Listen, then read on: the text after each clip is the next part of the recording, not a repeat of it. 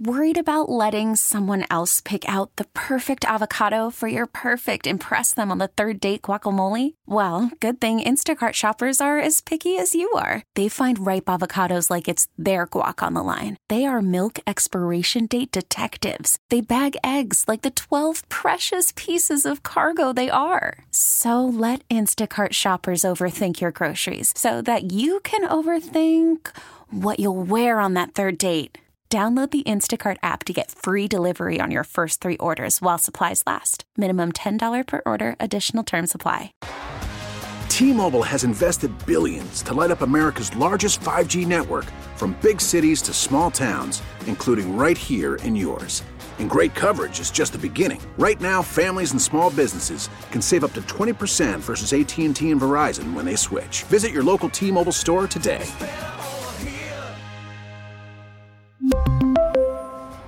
Plan savings with three lines of T Mobile Essentials versus comparable available plans. Plan features and taxes and fees may vary.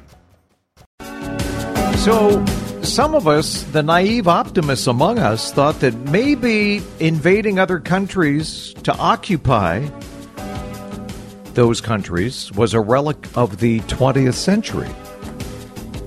And a lot of people thought, well, Russia, just saber rattling, it's just for show, it's a bluff they're not actually going to invade Ukraine.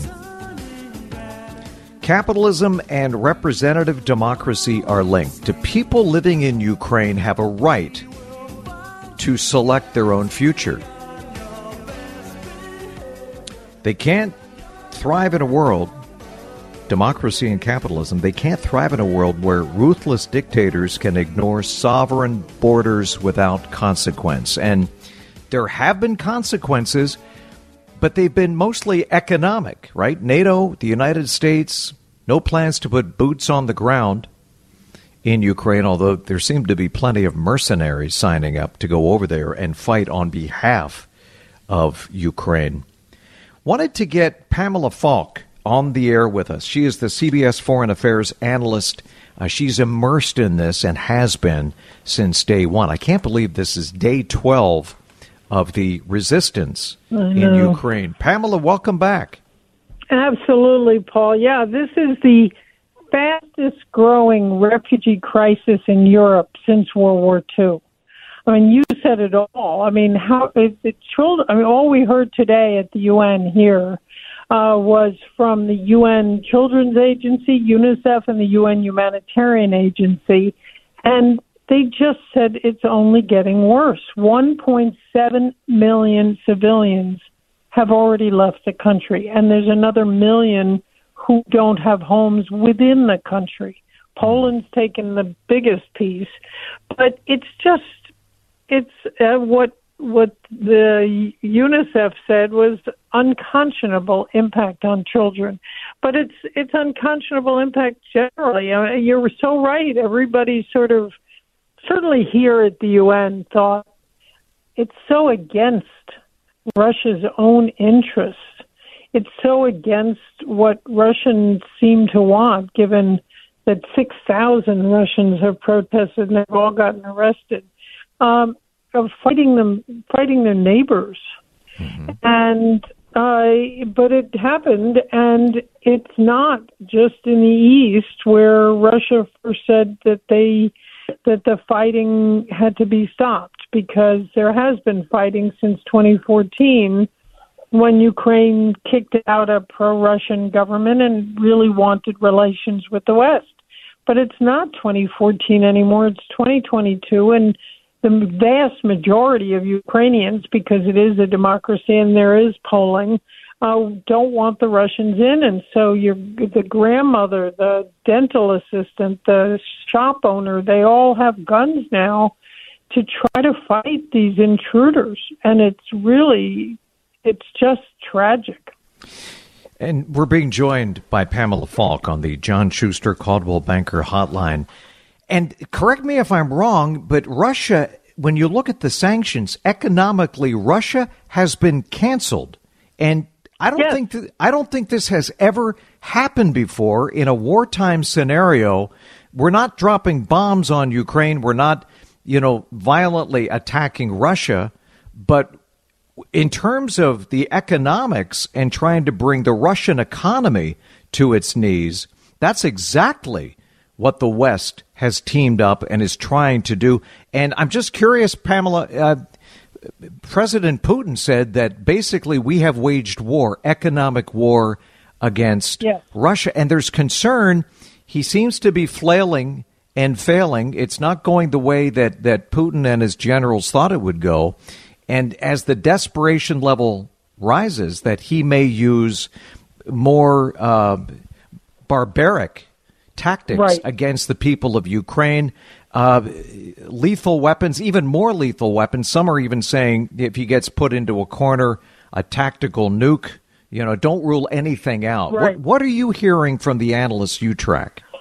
Well, the Ukrainians are calling it medieval tactics. I mean, they are just bombing buildings, they're bombing civilians. And yes, there have been, it's been unbelievable how across the board American private sector, American government has really put the squeeze on, on the economics of Russia and even travel. I mean, neutral Switzerland joined in uh, you see all these shows about American billionaires fleeing to Switzerland if they've committed a crime. Switzerland has frozen the bank accounts of the Russian oligarchs, the communist Russia's money class, and is see some of their boats are being yachts are being seized, and they're going after them to try to get them to convince Putin to stop and the Russian economy is already feeling the pinch. Now, they do have a little bit of a white knight, so to speak, and that's a term in sanctions. Uh, if someone can come and bail you out, and China has maintained relations with Russia. But the United States has also put the pressure on China, so China has not voted with Russia here at the United Nations. The only countries that have voted with Russia are uh, Cuba and Syria and North Korea and um, Belarus. I mean, it's it's pretty remarkable how many countries and where you see. I mean, even lit up um, architecture from the from the um, Empire State Building to Notre Dame lit up in yellow and blue for the Ukrainian in solidarity. The problem is none of it is stopping Putin. Now you do you are starting to hear the Russians talk about a humanitarian corridor to let these civilians out because the International Criminal Court, very unusual, the prosecutor decided to start an investigation. And Paul, if you think about some of these war crimes where the dictator is in the dock and being tried, uh, it's 20 years later, the evidence is gone. It's hard to prosecute. And right now, they've started an investigation and are collecting evidence in real time. So hmm. he's got to be worried that he can't go anywhere in the world. And certainly, Russian flights are banned almost everywhere in the world now. In fact, the U.S., the UN kicked out um, the uh, the U.S. expelled some of the Russian UN diplomats, a dozen plus one staff member of the UN, and Russia on Sunday, Saturday sent a plane to Dulles in Washington, and then they came as an exemption just to collect their diplomats. Right. Otherwise, they can't land Oof. Russian planes here. Hey, but Pamela, it's not stopping Putin. Yeah, well, and and that is the question, and and people ask me, and I don't have a great answer to this. Why are right, we sanctioning? And then he attacked a nuclear plant. I mean, that really yeah. is scary. Yeah, that that that has not been done before, and which, I mean, barbaric on a number of levels. But you know, Putin doesn't understand the prevailing winds would take any radioactivity directly right, right to him, into exactly. Russia, directly towards Moscow. So it would be very short-sighted. Fighting his to, nose to spite his face, no well, question about it. Hey, Pam, let, let me ask you this. I mean, these economic sanctions are necessary, but it's it's hurting the everyday Russians. We don't have a beef with the Russian people. We have a beef with the Kremlin, with Putin, his generals. Right. This this 20th century you know, World War II mindset. We didn't get our way, so we're going to invade you and take over your country and force our will. But I mean, I guess where my head goes, does it even matter if there's an uprising, millions of people in the streets all across Russia? Would that make a difference with Putin's calculus, or is it more the oligarchs and the generals? If they are swayed, then maybe there's a way to remove Putin forcibly or otherwise. I think it's the latter. I mean, the theory of a, of the U.S. sanctions are that it's put on the leadership uh, because no one wants to hurt the Russian people. And in fact, you're starting to see more and more demonstrations on the streets. So uh, it's it literally is on Putin himself, which is the first time that ever happened mm-hmm. in terms of being able to travel around the world. It's sort of like an Interpol red notice. He can't go anywhere. And his foreign minister, Sergei Lavrov, who is a diplomat. He used to be here, I mean, as an ambassador of Russia for many, many years. And uh, they've they've put the squeeze on them now by cutting off oil purchases, by doing a lot of different uh, restrictions and not purchasing Russian goods. That does that will eventually hurt Russian people, and the hope would be that they rise up against them. But it's mainly directed at the leadership and the rich folks so that they put pressure on him. But none of it's, I mean, look, even Biden, President Biden said it's not going to happen, that's not going to stop an invasion. And the Ukrainian ambassador told me, I spoke to him on camera a few weeks ago, and he said, look, Russia, Putin wants to go down in the history books as reassembling the old Soviet Union and maybe even the Soviet Empire.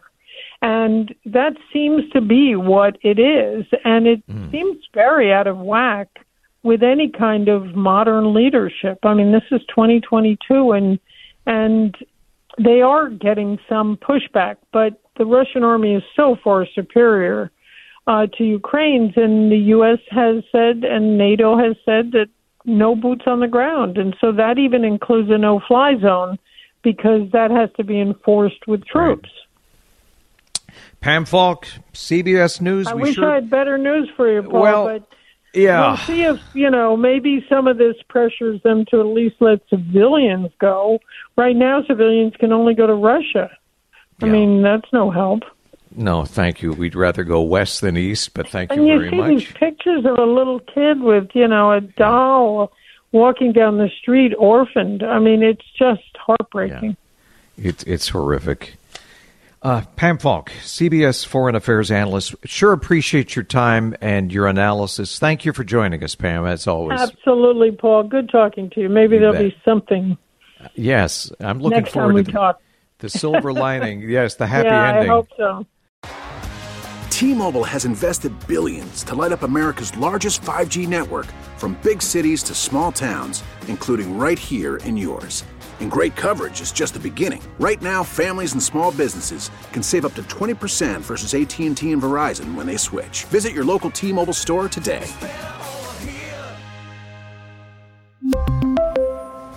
Plan savings with 3 lines of T-Mobile Essentials versus comparable available plans. Plan features and taxes and fees may vary. We get it. Attention spans just aren't what they used to be. Heads in social media and eyes on Netflix. But what do people do with their ears? Well, for one, they're listening to audio. Americans spend 4.4 hours with audio every day. Oh, and you want the proof? Well, you just sat through this ad that's now approaching 30 seconds. What could you say to a potential customer in 30 seconds? Let Audacy put together a media plan tailor made for your unique marketing needs. Advertise with Audacy. Visit ads.audacy.com.